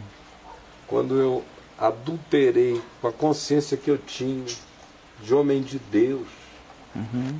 vivendo, porque pode até ser que alguém pule a cerca ali para ele, tenha todas as gravidades do mundo, mas eu duvido que para 99% dos seres humanos que habitam este país, aquele ato tenha tido significado esmagador que teve para mim. Por isso, quando o pessoal fala de adultério por aí, eu digo, eles estão falando deles. Uhum. Eles não aguentariam ter vivido com a angústia do meu, que era do tamanho da consciência que eu tinha. Durante aquele período ali, que veio a terminar para mim, de fato, como um, uma angústia espiritual e psicológica, já aí por volta do final de 2000, início de 2001, eu tive muitos sonhos que foram verdadeiras opressões espirituais. Recorrentes? Recorrentes. Um deles eu conto naquele livro é, Tábuas de Eva, que era eu com duas meninas, tem no site, eu, eu mesmo, não sei o quê. É, o pessoal procurar lá eu, eu mesmo em pesquisa vai achar. Está lá desde 2003. E outros. Agora, aquele período anterior inteiro, meu irmão. Ixi, eu podia entrar onde entrasse, chegava vendo quantas vezes vieram endemoniados com um facão desse tamanho. Como um tal de Pedro, um dia, que era um sapateiro na beira do rio, lá em Manaus. E um demônio entrou nele, ele estava cortando um couro na beira do rio. Quando ele sentiu uma sombra entrar nele, ele não lembrava de mais nada. A, a, a última coisa que ele veio a, a, Aliás, a primeira coisa depois disso que ele veio a reconhecer foi caído no chão e eu em pé em cima, sem nem saber quem eu era a uns 8 quilômetros de distância do lugar onde a sombra tinha entrado nele. Ele estava lá na beira do rio, a sombra entrou nele e ele disse que a única coisa que ele lembrava era uma pulsão que dizia: anda, anda, anda, que eu vou te levar no lugar onde tu vais matar alguém. Tu vais matar para mim. E ele saiu andando sem parar, foi direto para o meu escritório. Justamente nesse tempo que era demônio ser expulso para todo lado. Isso foi em 70 já foi em 78, a Vind já existia oficialmente. Então, o Heraldo, que eu não sei se está me assistindo agora lá em São Paulo, na Eco TV, estava lá. Socorro Brasil, que está morando em Niterói, estava lá. O pastor Manuel, Manuelzinho de Manaus, estava na sala. O Tutuca lá de Manaus, um monte de gente viva para contar a história, para todo lado.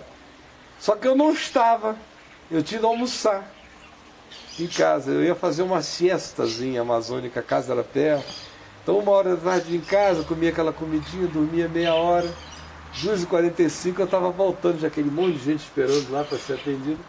Nesse dia, quando eu estou voltando, parei meu carrinho na frente. O, um rapaz chamado Fernando Antônio, que é pastor batista em Manaus, talvez esteja nos vendo.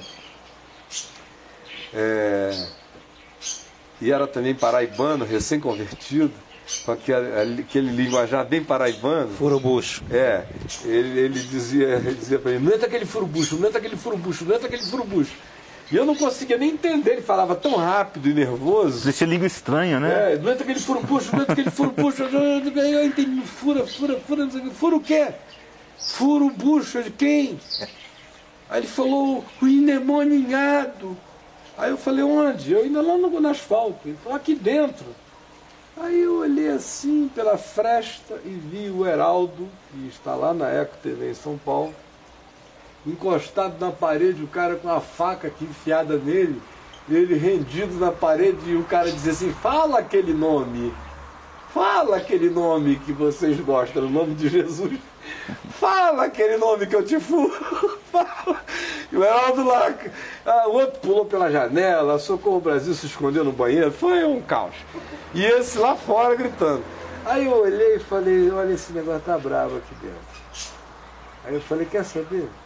Eu vou pegar o papai que eu acabei de deixar ali atrás, né, no templo, tinha deixado o papai na igreja presbiteriana, vou fazer a volta e a gente vai voltar juntos.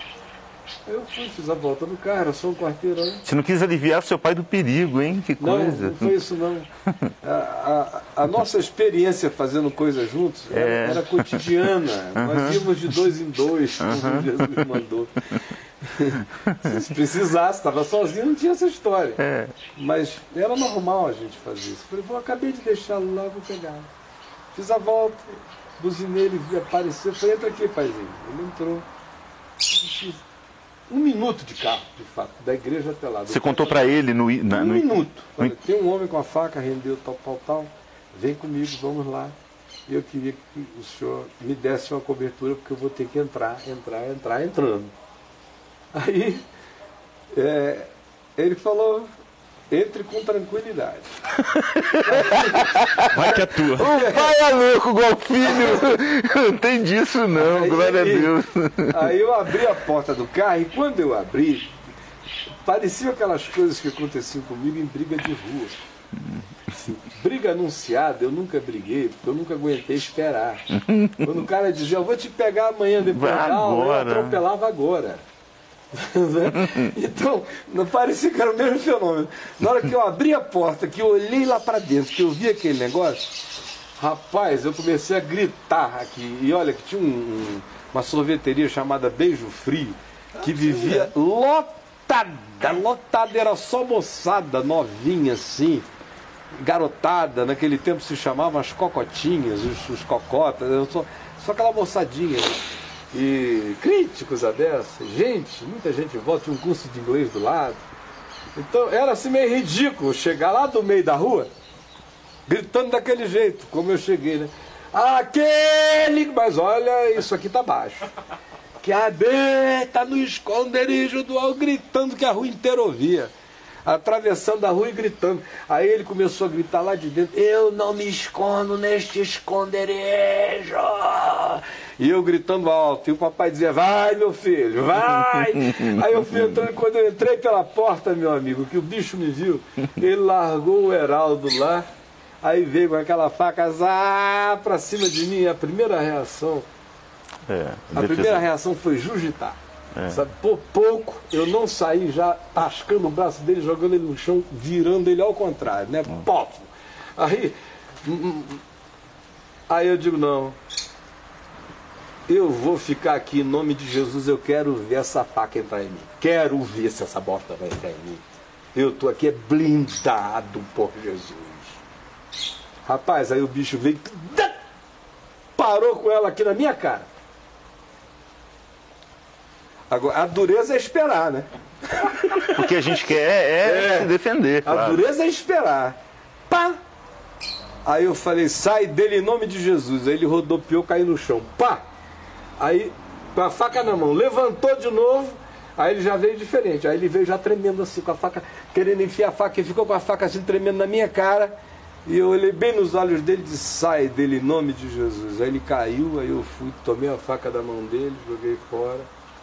Falei, abre os olhos e me identifica, você está livre, em nome de Jesus, olhe para mim. Ele abriu os olhos, quem eu sou, quem é o senhor, onde é que eu estou, não sei o quê e tal, essa, essa coisa toda. Mas, respondendo a ela, não basta estar no caminho.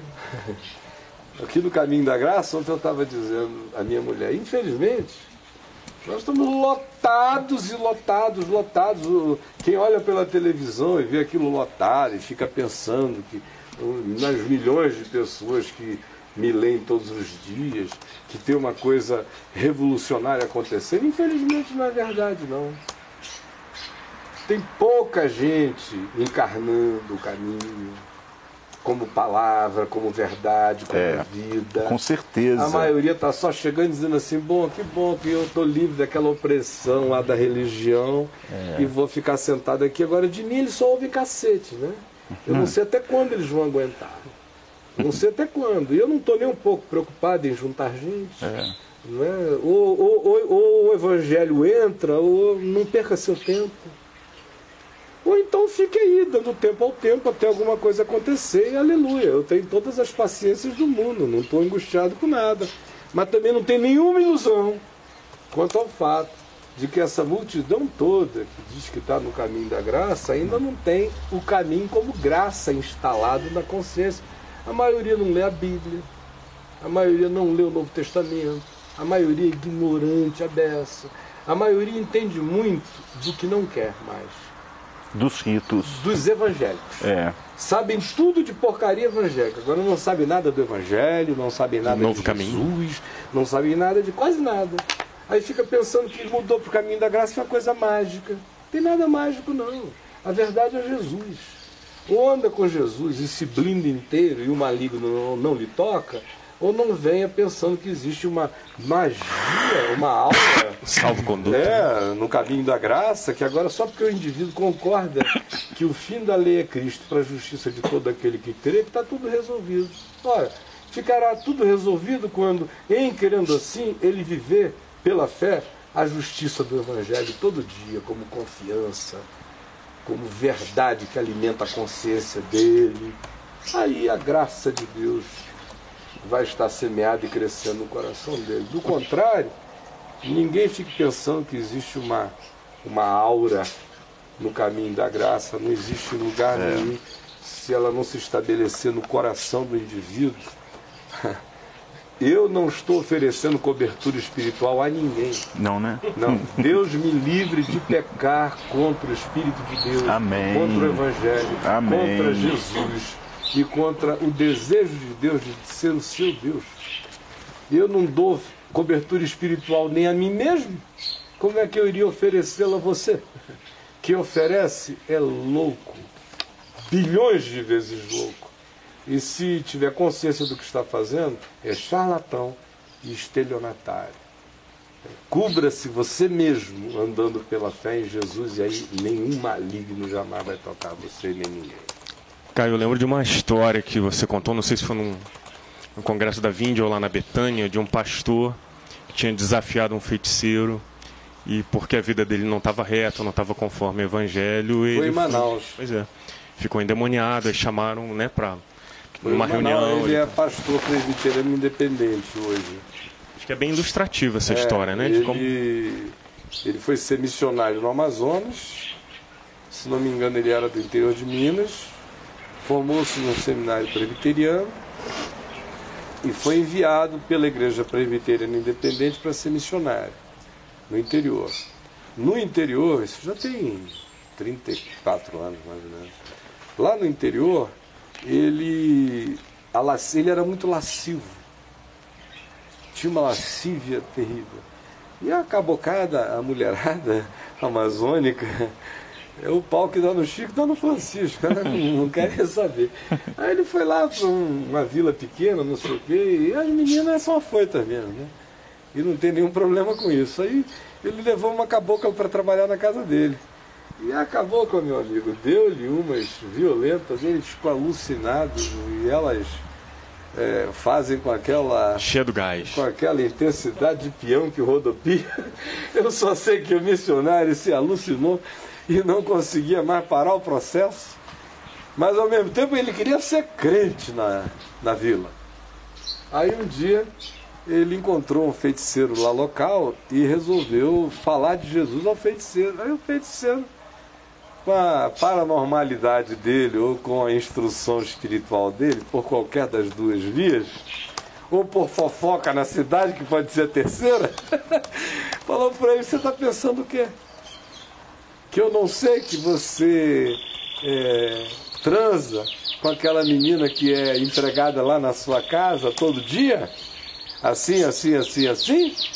Você não tem autoridade para falar comigo, não. Os meus espíritos vão fazer você rodar igual bolinho na frigideira. Aí o cara voltou para casa e ele me disse que com aquela coisa impressionada, impressionada, impressionada. Aí naquele dia ele já não quis pegar a menina. Hoje não, não sei o quê. Deixa eu ver se eu me santifico. rodando. É, na frigideira. Aí, aí o que, que acontece? Coitado cidadão, É, né? Aí ele disse quando deu meia-noite, ele com tanto medo, quando deu meia-noite, ele, ele sentiu assim que parecia que uma luz fluorescente. Foi, não, vai acabar quando, quando acabar agora. uma luz fluorescente foi iluminando esse lugar. Aí o olhar dele foi ficando iluminado, assim, fluorescente. Aí ele foi sentindo uma dormência. Aí ele começou a querer falar e ele não conseguia falar. Ele só conseguia dizer blasfêmia sobre Jesus. Aí ele queria reparar a blasfêmia e só falava blasfêmia, blasfêmia, blasfêmia. Aí a mulher dele se apavorou. Ele ficou 15 dias lá sem dormir falando blasfêmia.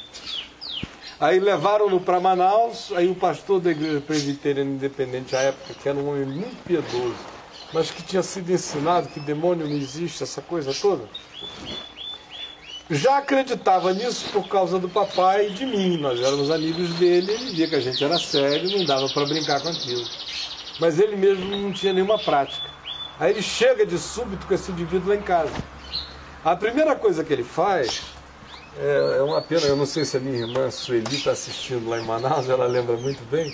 Ela era nova, novinha, ela tinha uns 17 para 18 anos, jovem, com as coxas grossas, e a saia naquele tempo era assim, no joelhinho por aqui, né? Uhum. Aí a minha irmã vinha lá do, de fora do quintal, entrando na sala para subir, e ele estava lá, né? Falando blasfêmia, tudo que é blasfêmia que você puder imaginar, o pastor falando. Né? Uhum. Aí, e a lascívia também vinha junto com a blasfêmia, porque aí no meio de tudo ele falava de que, de que ele queria mulher, que era mulher, porque aí blasfemava. Aí, quando nisso, a minha irmã vem passando, quando ele olha para minha irmã, ele diz: eu só não ri porque era sério demais. Uhum. Mas depois, papai, eu, depois que ele ficou livre, a gente deu umas boas risadas. A coitadinha ficou vermelha. Por que falou, cara? Porque ela vinha passando e falou: ai, que coxa Ai, Jesus. E ela, por aqui. Aí foi bem. A gente ficou é, lidando com o homem. Aí nós vimos que ia demorar que lá em casa não era o lugar correto, e nós fomos para o templo um, da igreja de um amigo nosso, lá de um, de um colega muito querido, o pastor Israel Guerra.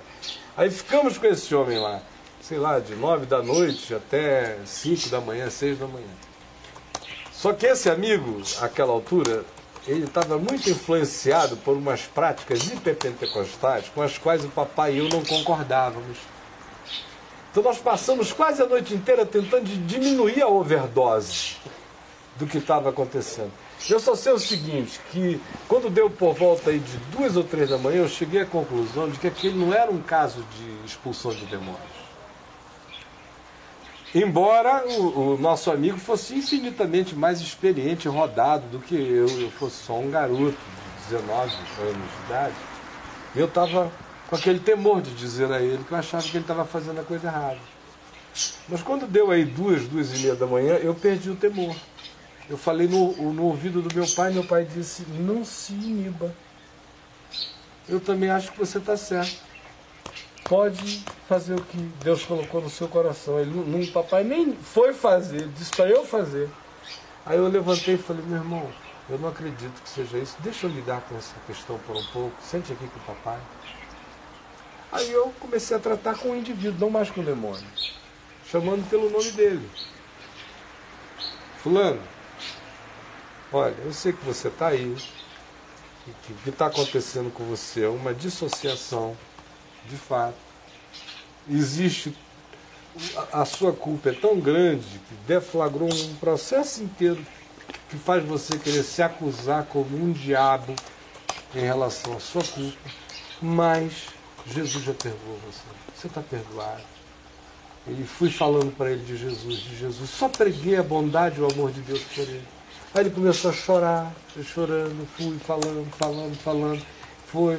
Aí daqui a pouco, esse amigo levantou uma hora lá, botou a mão na cabeça dele, quando botou, ele começando a tremer, eu falei, não faz isso não.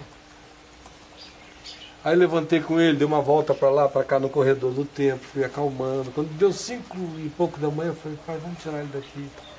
Aí levamos para casa, ele falou, o que, é que eu faço? Eu falei, olha, jejum e ore.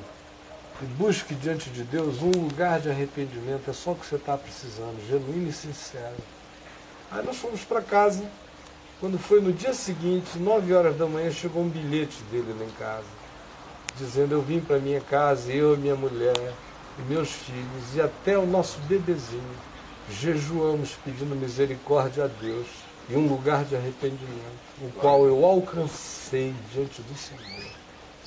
E gostaria de lhe visitar para dizer quão grande foi a libertação de Deus. Aí ele foi, nós continuamos orientando ele, ajudando o homem a crer na palavra, porque ele tinha feito só seminário presbiteriano. Não significa que ele tenha entendido o Evangelho, nem crido no Evangelho, nem nada disso. E aí ele foi aprendendo o Evangelho, crendo. Aí eu fiquei anos sem vê-lo, depois no Congresso Geração 79 eu o encontrei em São Paulo, muito bem. Anos passaram e há não muito tempo atrás eu encontrei filhos dele, já adultos, um deles pastor, me dando notícias de que a vida deles continuou boa pro resto desde então, né? E o nosso tempo acabou, é, o, é a informação que infelizmente a gente tem. Deixa eu falar só mais uma coisa. Ah, à vontade, querido. Ah, é, o pastor Marcos Chaves, missionário da Convenção Batista, pede orações por aquela gente e sua família, que ele é missionário entre os índios lá. Sobre que família? Ah, sobre as famílias dos índios Ah, que estão tá. passando por isso, ele bom. pede, ele é missionário lá, está nos assistindo. Tá bom. E Moisés pede um bate-papo sobre os livros apócrifos quando você puder. Muito bem. Ah, vamos fazer isso, mas vamos também lembrar que a gente tem que eh, não só lidar com eh, temas possam soar de interesse acadêmico, mas também lidar com algumas questões como a gente fez semana passada, como a depressão, É, que a gente viu da- o- a demanda extraordinária, o interesse absurdo. Né? É. Mas a gente vai uma, duas vezes na semana introduzindo um tema um pouco mais é, acadêmico, vamos supor, ainda que acadêmico não seja o modo como a gente. Hum, eu, a minha curiosidade não, É, a minha pessoal não é nem É, por ser é, Geralmente é uma curiosidade acadêmica para a maioria das pessoas. E não é para pra grande. maioria. é. Então, é, a gente vai sempre intercalando de modo que essas coisas sejam feitas sem ser em detrimento umas das outras, tá bom? Então, vamos orar e eu queria pedir a você, Anderson, para orar é, por isso que a gente conversou, pelo pedido de oração do nosso amigo. É. Sobretudo, eu queria que você orasse pela Áurea, que foi quem falou. Se alguém está no caminho, pode ser atormentado em sonho, porque ela precisa só tomar posse pela fé da segurança que ela tem em Jesus e saber que toda culpa, pecado, transgressão, tudo isso está apagado e lavado. Às vezes a pessoa está só sofrendo aí os ecos alimentados pelo medo de algumas ocorrências passadas. E como ela provavelmente tenha deixado a estrutura religiosa a qual ela estivesse acostumada e tenha vindo para o caminho da graça onde as coisas são totalmente soltas no início, essa é a sensação, para algumas pessoas que estavam acostumadas a ordens, a mandos, a comandos, a isto e aquilo, parece que fica um vácuo. Às vezes é esse vácuo que gera essa fragilização que dá para o indivíduo aquela sensação de desguarnecimento que acaba remetendo para uma segurança que diz: será que eu estou desprotegido? É, isso mesmo. Isso acontece todo dia, eu vejo, eu trato disso o tempo todo aqui, nesses últimos cinco anos, direto. Especialmente evangélicos que tiveram a origem que você teve, que não é o seu caso. Não é que vieram de uma seita como a seita da qual você veio, da seita evangélica. Não é? Aquele tipo de seita gera essa insegurança poderosa. Ah, mas a- a- quando eu saí de Você lá, eu fiquei. Não, mas quando eu saí de lá, eu também sofri muito. Eu fiquei numa. Eu embarquei em medos também. Paranoia. Ah, embarquei. Será que eu tô E largando olha o meu que você senhor? não era nenhum menino. Agora, É. imagina os frágeis de é. lá que eu tenho atendido aqui. Antes daqui já en- atendia há 30 anos, porque essa seita já tem uns 40 de idade. Sim, né? 40, isso mesmo. É, se, se você já 40. atendeu É, gente de lá. Eu vi praticamente o nascimento dela. Então, aquele tipo de seita, quando o cara faz a transição, sai daquilo ali e encontra Jesus. o Evangelho da Graça, que é aquele que estava acostumado na marionete, na condução do pode, não pode, é isso, aquilo, aí ele chega e diz, olha, você diz, leia o Evangelho, abrace conforme a sua consciência. O que, que a sua consciência diz? O que, que o Evangelho está dizendo? O que, que o Espírito está dizendo? Aí no início ele gosta. Depois de um mês, dois, seis, ele começa a se sentir assim meio inseguro. Ele começa a sentir falta do pajé, do xamã, daquela coisa toda, do ditador. Aí faz essa barrigada, quando alguns medos voltam e alguns oportunismos aparecem. Vamos orar então? Jesus amado, nós te agradecemos pela bênção que podemos estar juntos e conversando sobre esses temas, te rogando que o Senhor firme os nossos pés no Senhor, ó Pai. Firme o nosso coração, a nossa mente, nos livrando de tudo aquilo que nos acusa, ó Pai, uma vez que a nossa decisão, nossa prioridade, o nosso rumo é o Senhor. Nós queremos mais e mais de Ti, ó Pai. Rogamos por tantos e tantos queridos que nos ouviram nesses momentos aqui que podem estar passando por tribulações, por assombrações, temores noturnos, sonhos, ó Pai. Todo tipo de opressão, os mais variados graus. O Senhor possa estender a tua mão libertadora, Senhor, visitando cada coração que se abre pelo ouvir em fé no Senhor, ó Pai. Nós temos aprendido, experimentado essas coisas maravilhosas do Senhor, que é luz, que é paz, que é sal na nossa vida, e sabemos que o Senhor pode fazer isso e muito mais na vida de todos esses queridos que nos ouvem, ó Pai. Rogamos pela Áurea que fez essa pergunta, só possa visitar a casa dela, o coração dela, a mente dela, Senhor, iluminando, trazendo a confiança de que, uma vez que a raiz da nossa vida seja aprofundada no Senhor, não existe nada que possa nos atemorizar, nada que possa nos assombrar, porque o Senhor é a nossa rocha, o Senhor é a nossa âncora, é a nossa confiança, Jesus. Te rogamos pelas tribos indígenas, por todo esse trabalho missionário verdadeiro, genuíno, pessoas que têm dado sua vida para traduzir linguagens tão distintas, tão desafiadoras para um alfabeto próprio, para que a escritura ou partes dela seja escrita, possa se tornar é, acessível para tantas e tantas pessoas, comunidades isoladas.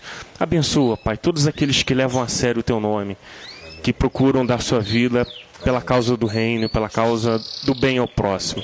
E nós te rogamos que a tua mão seja adiante de todos nós, Pai, unidos pela mesma fé, pelo mesmo Espírito, libertando os encarcerados, Pai, trazendo vista aos cegos, trazendo movimentação aos paralíticos, ó Pai, trazendo ouvido aos surdos, em nome de Jesus, sopra sobre nós e vai diante de nós, porque nós te seguimos e não queremos outro que não o Senhor na nossa vida. Em nome de Jesus. Amém. Amém, Senhor. Graças a Deus. E Áurea, Amém. fique livre se for com você, em nome de Jesus. Creia, levante e ande. Seta nenhuma mais vai chegar em você. Um beijão a todos. O dia está se pondo em Brasília. Tchau. Amém.